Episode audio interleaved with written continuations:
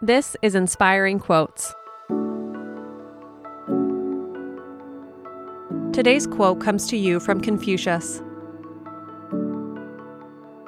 To rank the effort above the prize may be called love.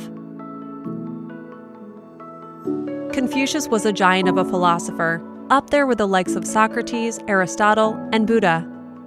His teachings have been fundamental to Chinese and East Asian culture for some 2,500 years and remain highly influential today.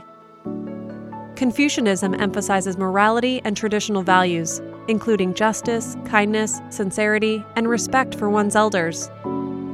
The philosopher was also a strong believer in the value of effort.